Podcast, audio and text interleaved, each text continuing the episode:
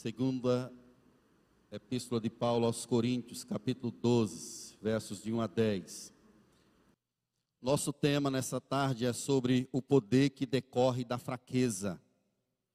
O poder que decorre da fraqueza. O pecado do jardim do Éden foi o pecado do poder. O pecado do jardim do Éden foi o pecado do poder disse Charles Colson no livro Religião de Poder. Eva foi tentada exatamente nesse ponto.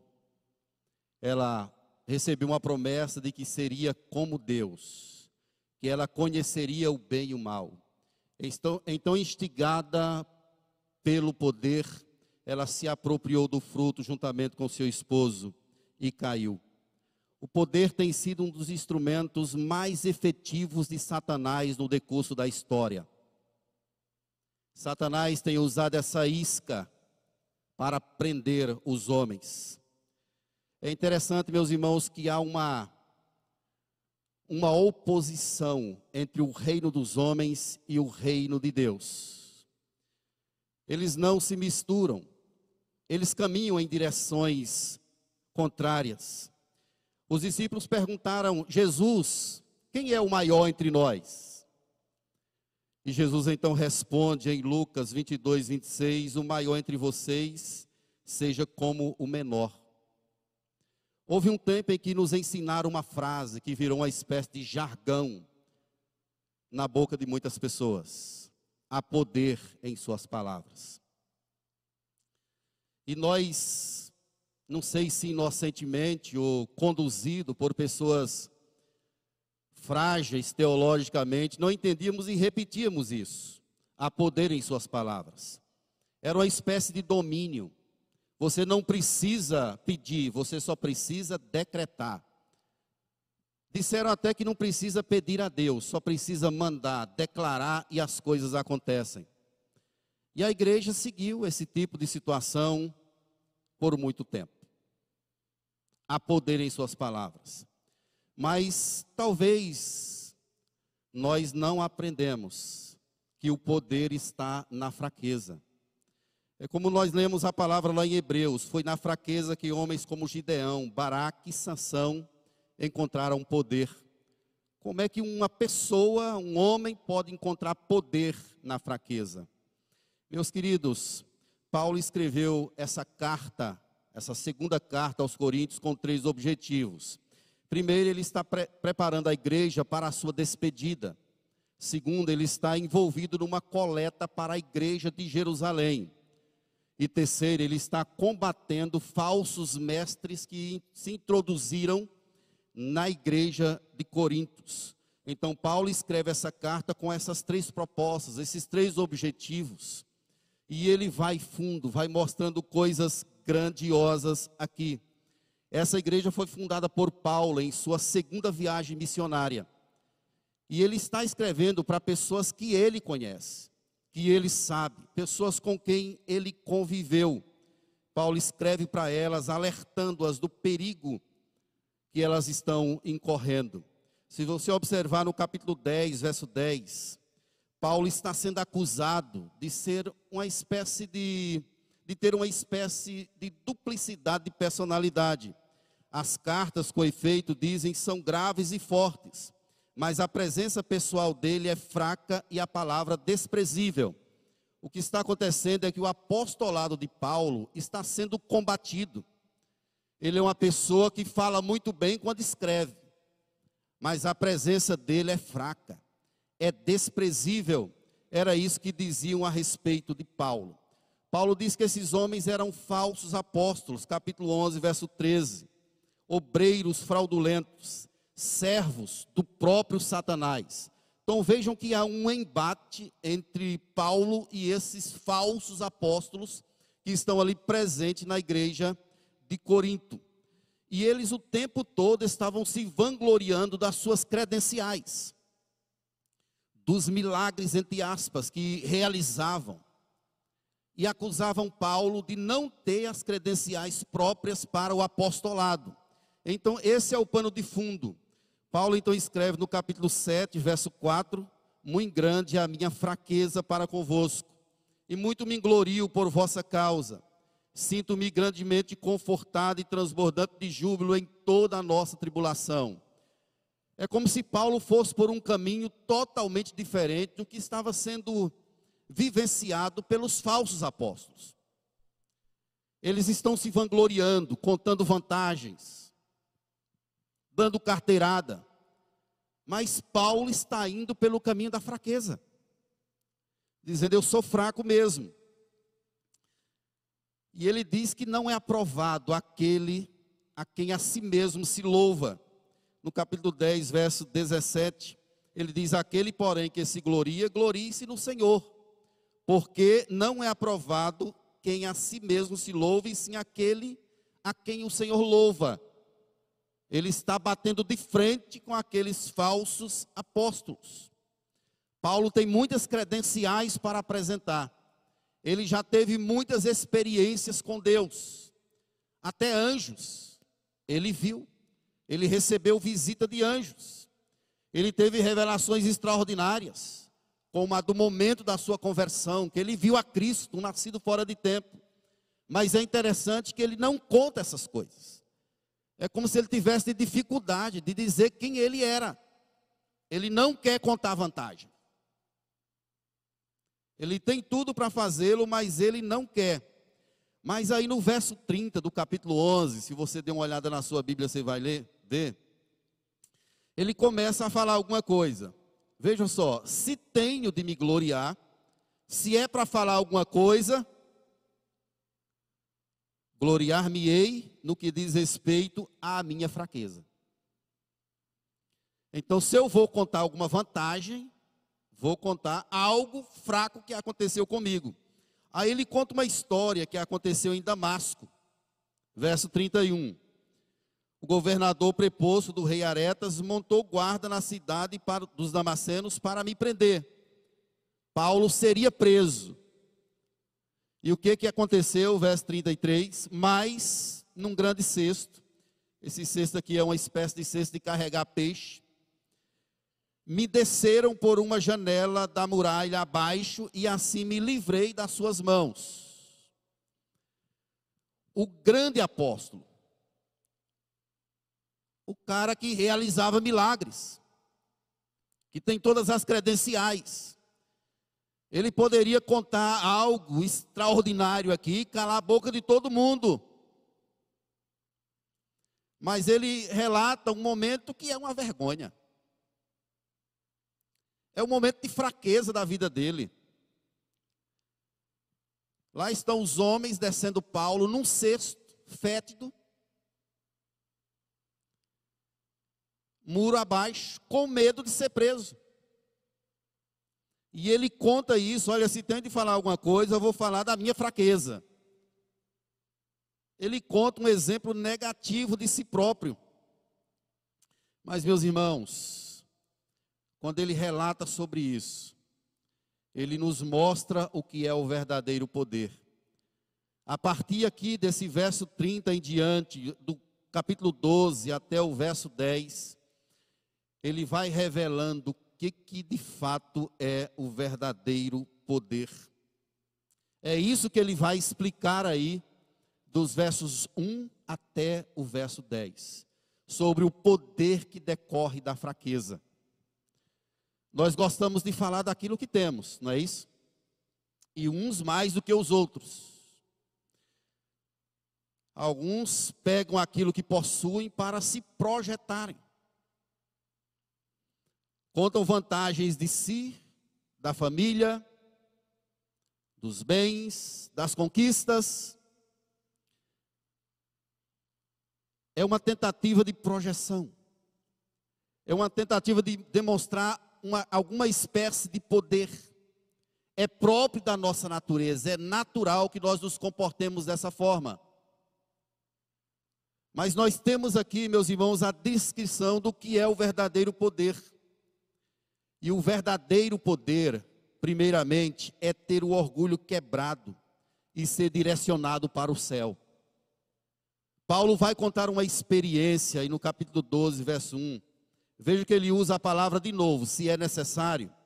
que me glorie, ainda que não convém, passarei as visões e revelações do Senhor. Se é que eu tenho de falar alguma coisa sobre mim, então vou falar as revelações do Senhor. Aí ele vai contar uma história e coloca de forma impessoal. Na terceira pessoa. Olha que história, entre aspas, sem graça. Conheço um homem em Cristo.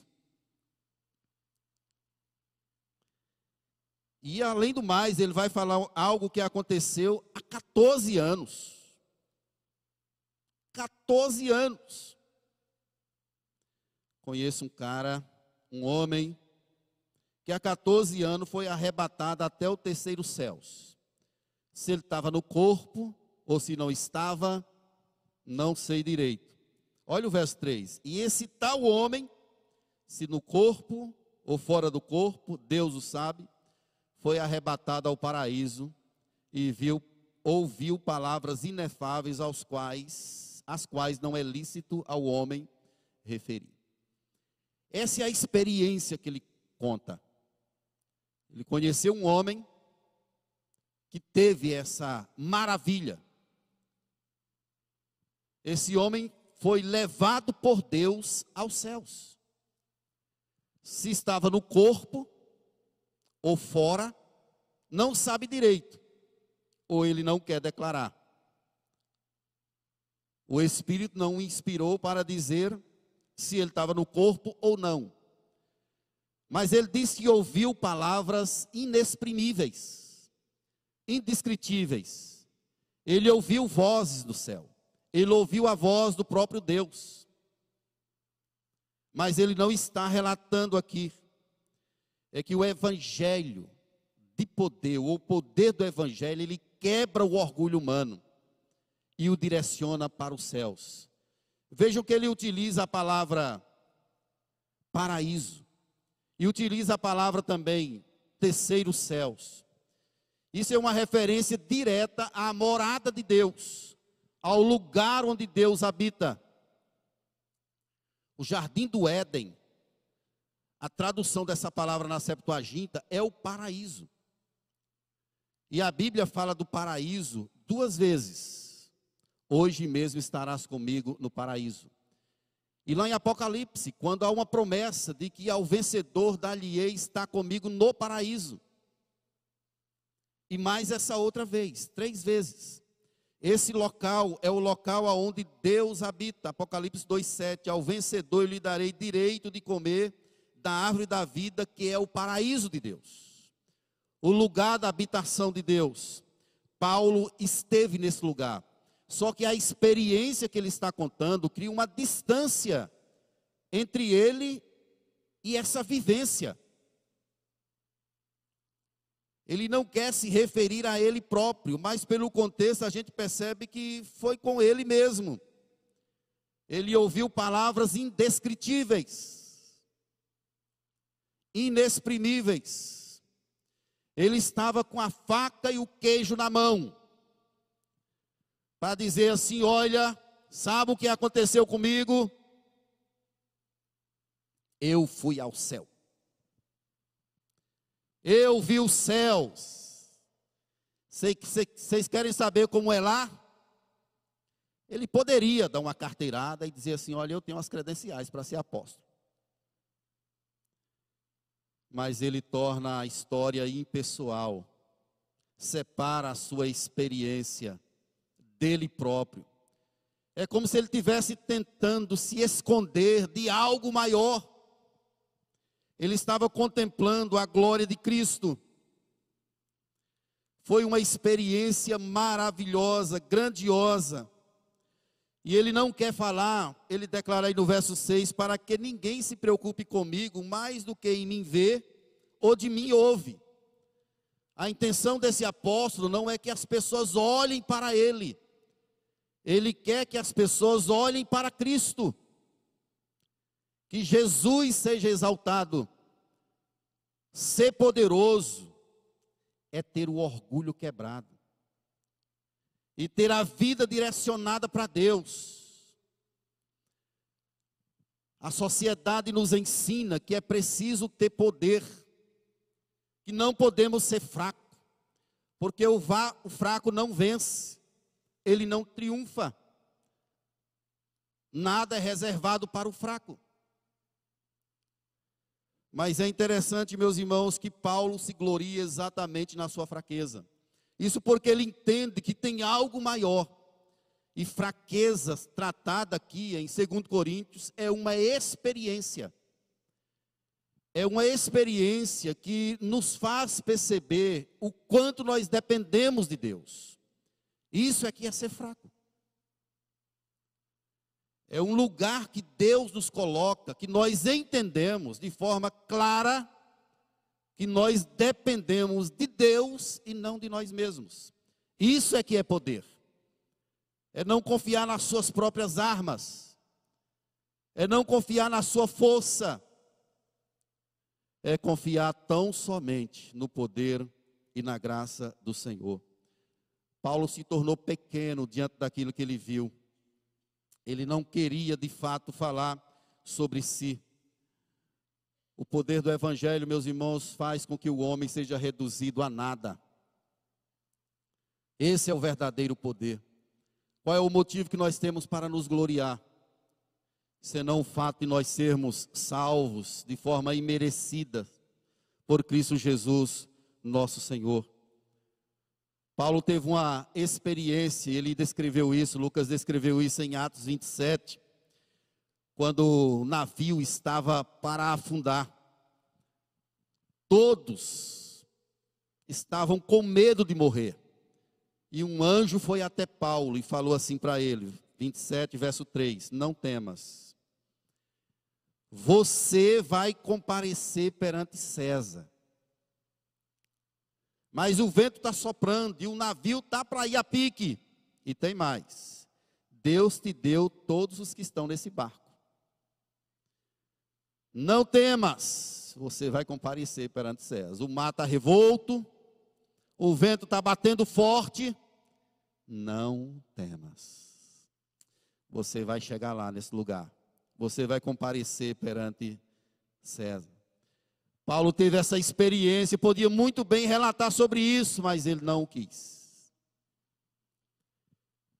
Ele tem um poder que é maior do que todas as coisas. Ele tem dependência absoluta do Senhor. Mas na continuação, continuação do texto, irmãos, nós percebemos uma outra definição de poder. Paulo vai ver aqui, é, ele vai entender como Deus protege aqueles a quem ama. E ele vai retratar aí nos versos 7 e 8 sobre isso. Ele teve essa revelação maravilhosa de ir aos céus, à morada de Deus, ao paraíso, de ouvir palavras indescritíveis. Mas por causa dessa revelação, Deus lhe deu um presente. O presente foi uma estaca fincada em sua carne um espinho na carne. E por que que Deus fez isso? Para que Paulo não se exaltasse. Deus estava protegendo ele naquele momento.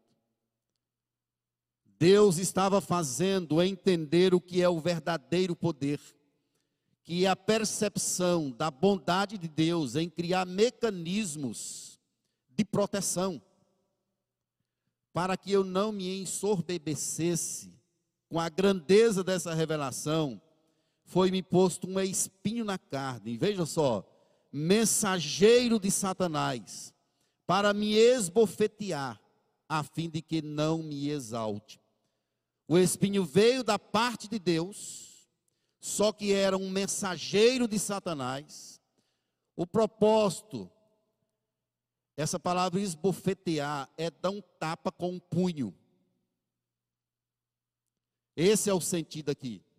O espinho teve esse propósito, para que Paulo não se exaltasse com a grandeza da revelação. Veja que nós temos aqui várias percepções no texto. Deus usa Satanás como seu instrumento. Deus permite que ele atue. Ele foi encarregado de ferir a Paulo de alguma forma. Nós não sabemos o que era esse espinho. Existem pelo menos umas nove percepções do que seria. Mas eu não vou me referir aqui a isso. Nós não sabemos. Talvez se disséssemos alguma coisa aqui seria mera, mera especulação.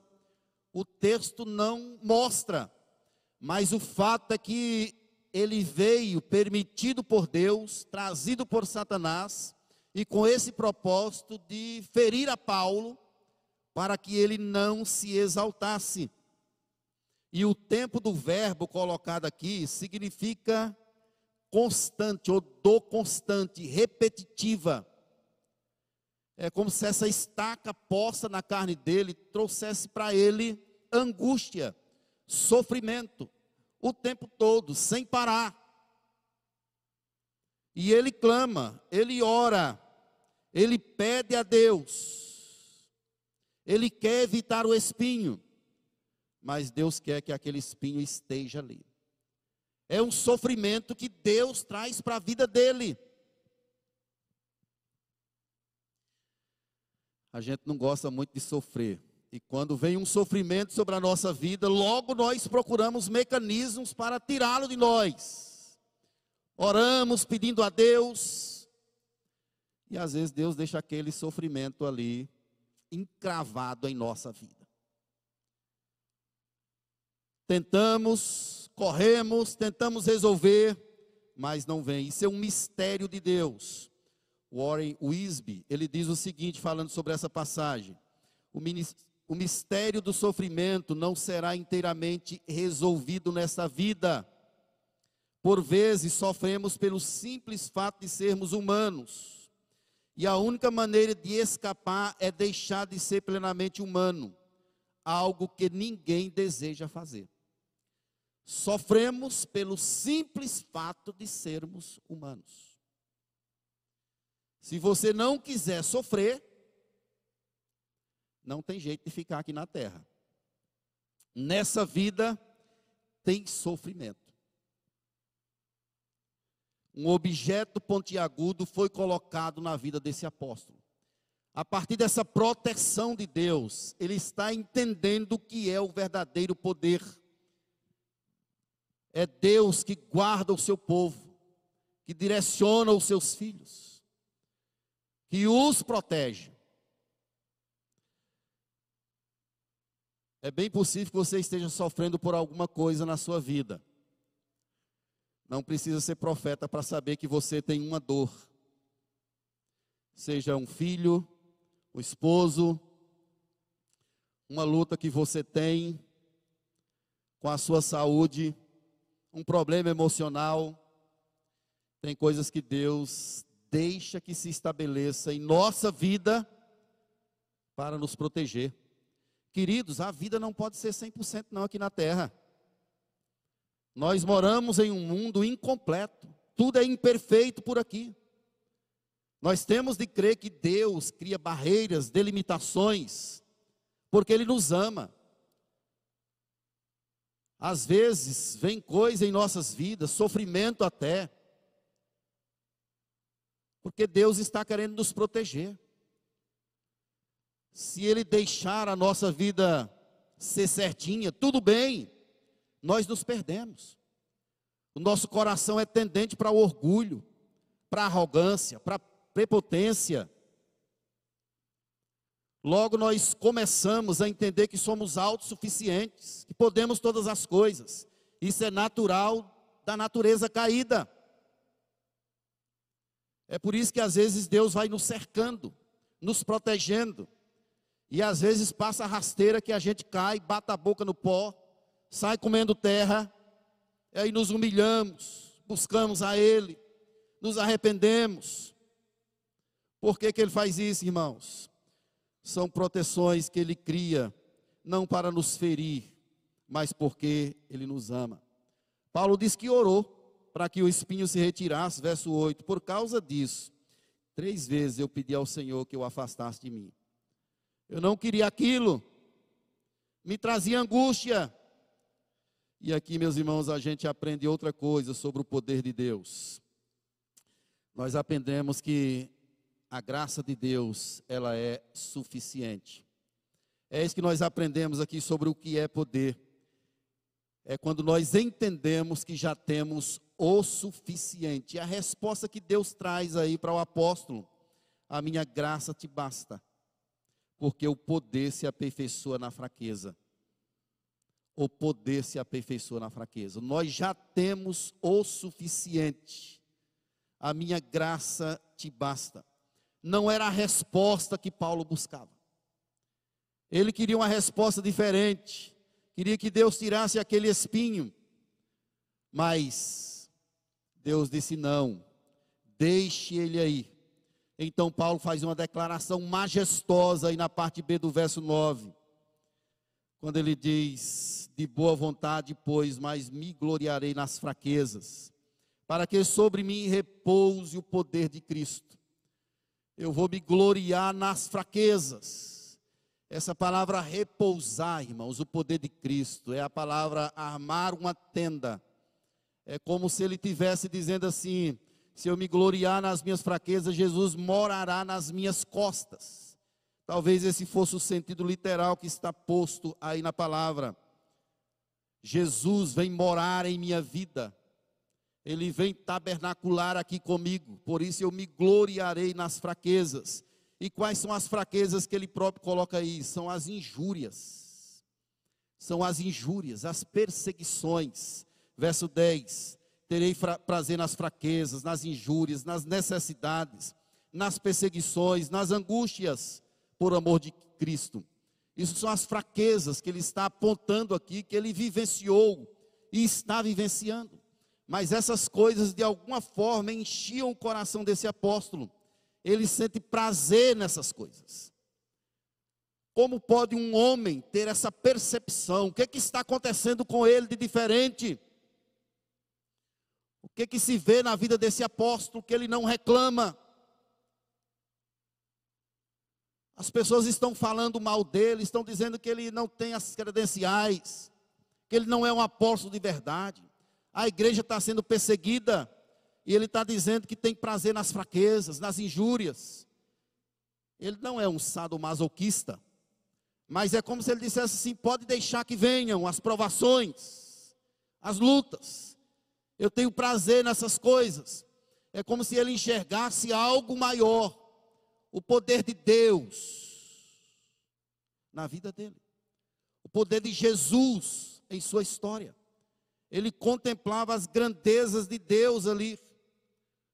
Porque essa compreensão, ele declara aí no capítulo 13, verso 4: Jesus foi crucificado em fraqueza, mas vive pelo poder de Deus. Jesus foi crucificado em fraqueza, mas vive pelo poder de Deus. A referência de Paulo era o Senhor Jesus, soberano, criador dos céus e da terra, mas se submeteu à ignomínia, abriu mão da sua glória, fez-se em figura humana, foi crucificado como um fraco. Meus irmãos, o evangelho, ele nos humilha. Porque ele tira de nós alguma pretensão que nós supostamente teríamos para apresentar a Deus. Talvez tivéssemos alguma razão para nos engrandecer, para mostrar que somos o tal, que temos alguma coisa. Mas não. Tudo que tem em nós de maravilhoso nos foi concedido gratuitamente por Deus. Isso é graça. Jesus foi crucificado em fraqueza, e ele mostrou isso com a sua vida, com a sua história. Ele se sujeitou aos homens, se humilhou, assumiu a forma de servo, fez-se em figura humana, ele pisou em nosso chão. Enquanto os discípulos discutiam quem era o maior, enquanto a mãe pedia: Olha, Jesus, quando chegar lá no trono, coloca o meu filho à tua direita e o outro à tua esquerda. As pessoas não estavam entendendo que há um reino maior, há uma causa maior. Jesus está conquistando pelo poder de Deus o coração do homem, salvando pessoas, cumprindo a sua missão. Ele foi crucificado em fraqueza. Paulo entendeu isso e isso trouxe paz ao seu coração. Isso não é um sentimento vago, meus irmãos, é a compreensão de algo maior. O poder de Deus que interage em sua vida. Eu quero chamar você nessa tarde para dedicar tudo a Deus e entender que você não tem nada. E nem eu que possa me dar possa nos dar acesso à presença de Deus. O nome disso é graça. É misericórdia é bondade de Deus. Aqui nós entendemos o verdadeiro sentido do poder. É quando sabemos que a graça de Deus nos basta, que ela é suficiente. Você não precisa de mais nada, porque você já tem tudo. Se você tem a Jesus como seu Salvador, você já tem todas as coisas. E olha o que Paulo diz, encerrando essa parte, ele diz assim: porque o poder se aperfeiçoa na fraqueza.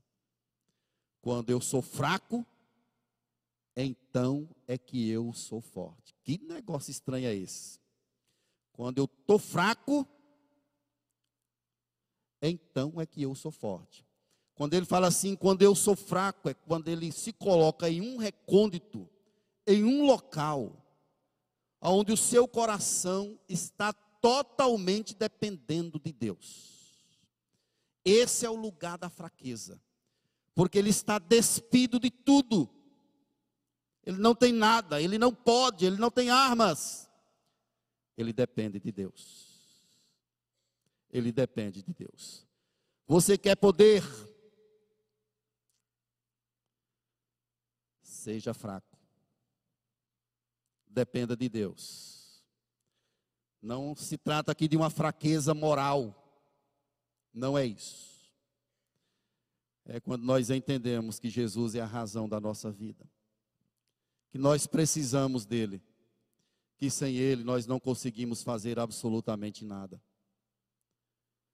Quando eu sou fraco, então é que eu sou forte. O poder, espiritualmente falando, ou teologicamente falando, poderíamos dizer que é uma espécie de domínio sobre Satanás, sobre o reino das trevas. Poderia ser isso. Mas, biblicamente falando, o poder é um conhecimento do lugar de Deus e do nosso próprio lugar. É quando nós entendemos que Jesus é tudo que nós temos que Ele é suficiente para nós, que a graça de Deus preenche todos os espaços do nosso coração. Paulo grita: Deus substitui, tira o espinho. E Deus responde: Não, porque eu quero transformação. Paulo quer alívio, me alivia, Senhor. Substitui, tira o espinho me dá um alívio. E Deus disse: Não, porque eu quero que o seu coração seja transformado. Deixa o espinho aí. Satanás vai lá e dá umas apertadas. Paulo sofre, mas ele diz que se alegra nas fraquezas. Quando ele é fraco, dependente de Deus, aí então ele é forte. Não reclame, querido não murmure. Isso não é um, um caminho para você não orar. Você tem de orar. Mas tem coisa que você precisa discernir o que que Deus quer. O que que Deus pretende com aquilo que chegou em sua vida. Por que que você está passando por esse deserto? Tudo tem uma razão, tem um propósito maior. Deus está escrevendo a nossa história. Ele sabe os porquês. E você não precisa de explicações. Você precisa se apegar a promessas. É exatamente isso aqui. Não há explicação no texto para o que está acontecendo com Paulo. Mas ele está agarrado em uma promessa, a promessa de Deus. O espinho é uma dádiva de Deus para a sua vida ele está entendendo o que é o verdadeiro poder, está sabendo agora em profundidade que a graça de Deus lhe é suficiente. Eu quero mais desse poder em minha vida. E eu peço a Deus que traga mais desse poder para mim e para você. Que esse poder encha o nosso coração. O poder que nos leva para um lugar e nesse lugar nós compreendemos quanto dependemos de Deus para todas as coisas. Eu quero que o meu coração e o seu coração seja cheio desse poder. Guarde as suas credenciais, querido, você não precisa apresentá-las. Guarde-as. Entregue tudo ao Senhor. Ele é digno de toda honra, glória e louvor. Ele é digno de ser exaltado. Se esconda para que Cristo apareça. Se humilhe, porque você não é nada, nem eu, nem você. Estamos carentes de homens da estirpe de João Batista convém que ele cresça e que eu diminua. Prostrado, não sou digno de desatar-lhes as correias das sandálias. Naturalmente, o homem gosta de luzes, flertes, aplausos, reconhecimento. Mas espiritualmente, nós precisamos intencionalmente querer que Deus seja glorificado em nossa vida. Que Deus seja exaltado em nossa família, em nossa história. Aqui, meus irmãos, eu quero que nós memorizemos algumas questões para a gente concluir. Primeiramente, o céu é uma realidade.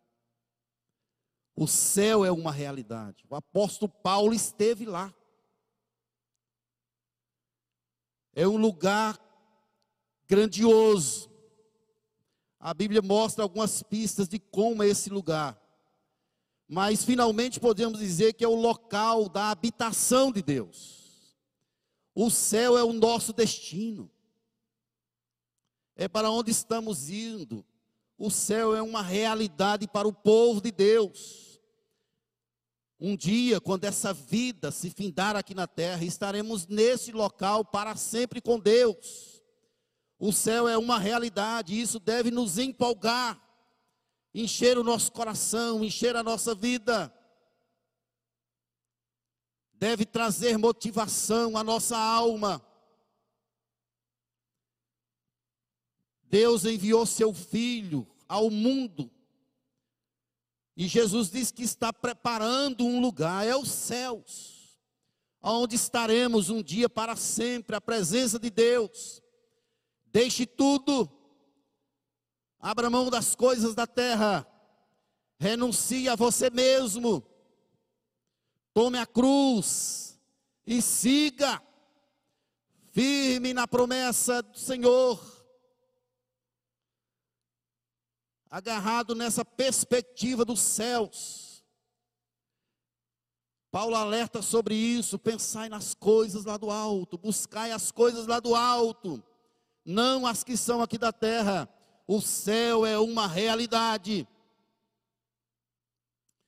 Paulo chegou a dizer que tinha vontade de ir logo e estar com Cristo, que é incomparavelmente melhor mas por causa da missão que Deus lhe confiou, ele ainda estava na terra. Ele viu essa realidade, ele viu os céus. Às vezes nós imaginamos esse lugar como ruas de ouro, anjos. Multiplica isso por um bilhão de vezes. E você não terá nem começado a descrever ainda o que é os céus. Eu sei que lá Deus enxugará dos nossos olhos toda lágrima. Lá não vai ter mais sofrimento, não vai ter mais as canseiras da terra não vai ter mais o pecado. Lá tudo é pleno. Pense naquele momento que você teve no culto, na adoração ao Senhor, aquele momento que mais encheu o seu coração.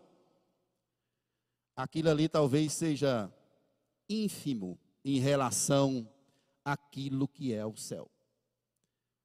Um prazer constante por causa da presença gloriosa do Senhor. O céu é uma realidade. Paulo esteve lá e Jesus falou diversas vezes sobre esse lugar. Uma segunda questão, meus irmãos: Deus permite alguns fardos, não para nos maltratar, mas para a proteção do nosso próprio coração. Carregue-os, glorificando ao Senhor, exaltando ao Senhor. Você não precisa entender por quê você precisa se agarrar na promessa. Vou estar com vocês todos os dias, até a consumação dos séculos. Ele não nos dá provações além das nossas forças. Não queira saber o porquê do fardo. Por que, que eu estou doente? Por que, que isso aconteceu comigo? Se agarre na promessa. Deus é soberano. Ele controla todas as coisas. Ele sabe exatamente o que está fazendo. E ainda bem que tudo coopera para o bem daqueles que amam a Deus. Lá na frente, se Deus quiser, você vai saber o porquê. E se você não souber aqui na terra, não se preocupe. No céu, tudo será preenchido um dia. Mache Caminhe, se agarre na promessa do Senhor, Ele é fiel e estará comigo e contigo todos os dias. Uma última questão, meus irmãos. Viver a vida de Jesus nos despoja das falsas ilusões do mundo. É isso que aconteceu com Paulo. Ele abriu mão de tudo. Ele considerou tudo como refúgio por causa da sublimidade do conhecimento de Cristo ele foi despojado das falsas ilusões do mundo. Ele não estava preocupado com os irrompimentos dos homens contra ele, com as setas do inferno. Ele não estava, ele não estava preocupado em enfrentar problemas, rejeição, críticas, etc. Ele queria agradar o seu mestre, ele foi despojado das falsas ilusões do mundo. Ele não queria riqueza, ele não quis apresentar as suas credenciais de fariseu, de romano. Nada disso. Ele se colocou da posição de servo porque ele foi despojado das falsas ilusões do mundo. E Satanás, meus irmãos, na sua astúcia, ele quer levar o homem a achar que pode alguma coisa que consegue alguma coisa. É mentira. Olhe para o exemplo de Eva. Ela e seu esposo Adão foram tentados exatamente nisso. O pecado do jardim foi um pecado do poder. Querer ser igual a Deus, conhecedor do bem e do mal. E caíram. Continue sendo fraco. Continue naquele recôndito, naquele lugarzinho, onde todos os dias você declare para o seu próprio coração o quanto você depende de Deus, o quanto você precisa de Deus. Verso 10: Porque quando sou fraco, então é que sou forte. Vamos repetir essa frase? Porque Que Deus abençoe a tua vida. Que você seja esse homem fraco, essa mulher fraca. Não a debilidade decorrente do pecado, mas que você seja a pessoa fraca no sentido de depender em todas as coisas do Deus da tua vida. Vamos ficar de pé? Vamos orar, pedir ao Senhor graça, que a bondade dele se manifeste nesse lugar, que a presença do Espírito encha o meu e o seu coração, que nós sejamos tomados desse poder de Deus, que isso seja visto em nossa história, em nossa vida, em casa, no trabalho, onde Deus nos mandar, que o poder de Deus seja visto em você. Não o poder que ensoberbece o teu coração, mas o poder que te mostra, que te faz ser humilde e que te faz entender que você precisa de um Salvador, que você precisa de alguém que traga refrigério à tua mente e ao teu coração eu e você, nós somos pó. E ao pó tornaremos. Se algum dia pairar no seu coração a hipótese ou a falsa ideia de que você é alguma coisa, diga para você mesmo: eu não sou nada. Mas Deus é tudo. É isso que José fazia, foi isso que Daniel fez. É isso que Paulo fez. Quando eu sou fraco, então é que sou forte. Porque o poder se aperfeiçoa na fraqueza. Pastor Sávio pregou aqui pela manhã sobre Sansão. E Sansão foi um desses homens, como ele explicou de manhã. Prepotente, arrogante. Mas no finalzinho ele entendeu que o poder que vale mesmo é o poder de Deus. Por isso que ele se humilha. E sozinho ele teve uma vitória grandiosa, segundo a permissão do Senhor. Curve a sua cabeça, peça graça ao Senhor, diga: Deus, eu quero desse poder que me torne humilde, que me torne pequeno diante do Senhor, mas que me faça um gigante na dependência do Teu Espírito.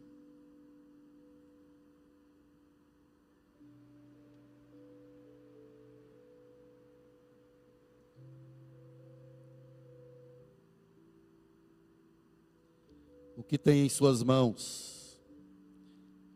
Quais são as suas credenciais? Sobrenome da família, a conta bancária. Você ora três horas por dia. Você dá o dízimo de tudo quanto ganha. É ofertante. Você precisa entender somente o seu lugar diante de Deus, dependente do Senhor. É aí que o poder se aperfeiçoa. É quando nós, despidos de tudo, declaramos que Jesus é o Senhor, o Deus da nossa vida. Senhor Deus, maravilhoso Deus, Pai de toda a eternidade, Teu nome, ó Deus, é incomparável. Deus, muitas vezes somos bombardeados pela ideia de que precisamos de coisas Precisamos garantir o nosso futuro. Precisamos disso, precisamos daquilo. Nos faz entender, ó Deus, que a tua graça nos basta. Eu quero esse poder para mim e para os meus irmãos. O poder de compreender, ó Deus, a proteção do Senhor na nossa história. De ver, ó Deus, como o teu evangelho quebra o nosso orgulho e nos direciona para o céu. Louvado seja o Senhor por essa graça incomparável. Oh Deus, sonda o nosso coração, sonda a nossa mente, Senhor. Vá de encontro agora às nossas vidas. Vá ao encontro das nossas vidas, ó Deus, e enche-nos com a tua destra fiel, com a tua graça com o teu poder. Em nome do Senhor Jesus, ó Deus, queremos ser fracos diante do Senhor, porque entendemos que as, as armas da nossa milícia não são carnais, e sim espirituais. Nós não podemos, mas com o Senhor, com o meu Deus, eu enfrento o exército, eu pulo muralhas. O Senhor concede vitória ao teu povo, que seja assim na nossa vida, ó Deus. Que nenhum de nós aqui venha enfrentar os dilemas da vida a partir de si próprio mas tomados pelo Teu Espírito, possamos entender o quanto dependemos do Senhor. Nos ajude, ó Deus, nos abençoe nessa tarde. É o clamor do meu coração, em nome para a glória de Jesus. Amém. E agora, queridos, que a graça e a paz de Jesus Cristo, o amor eterno e imutável de Deus, o nosso Pai amado, que a glória, o resplendor do Espírito repouse sobre nós igreja de Deus espalhada por toda a terra, agora e para todo sempre.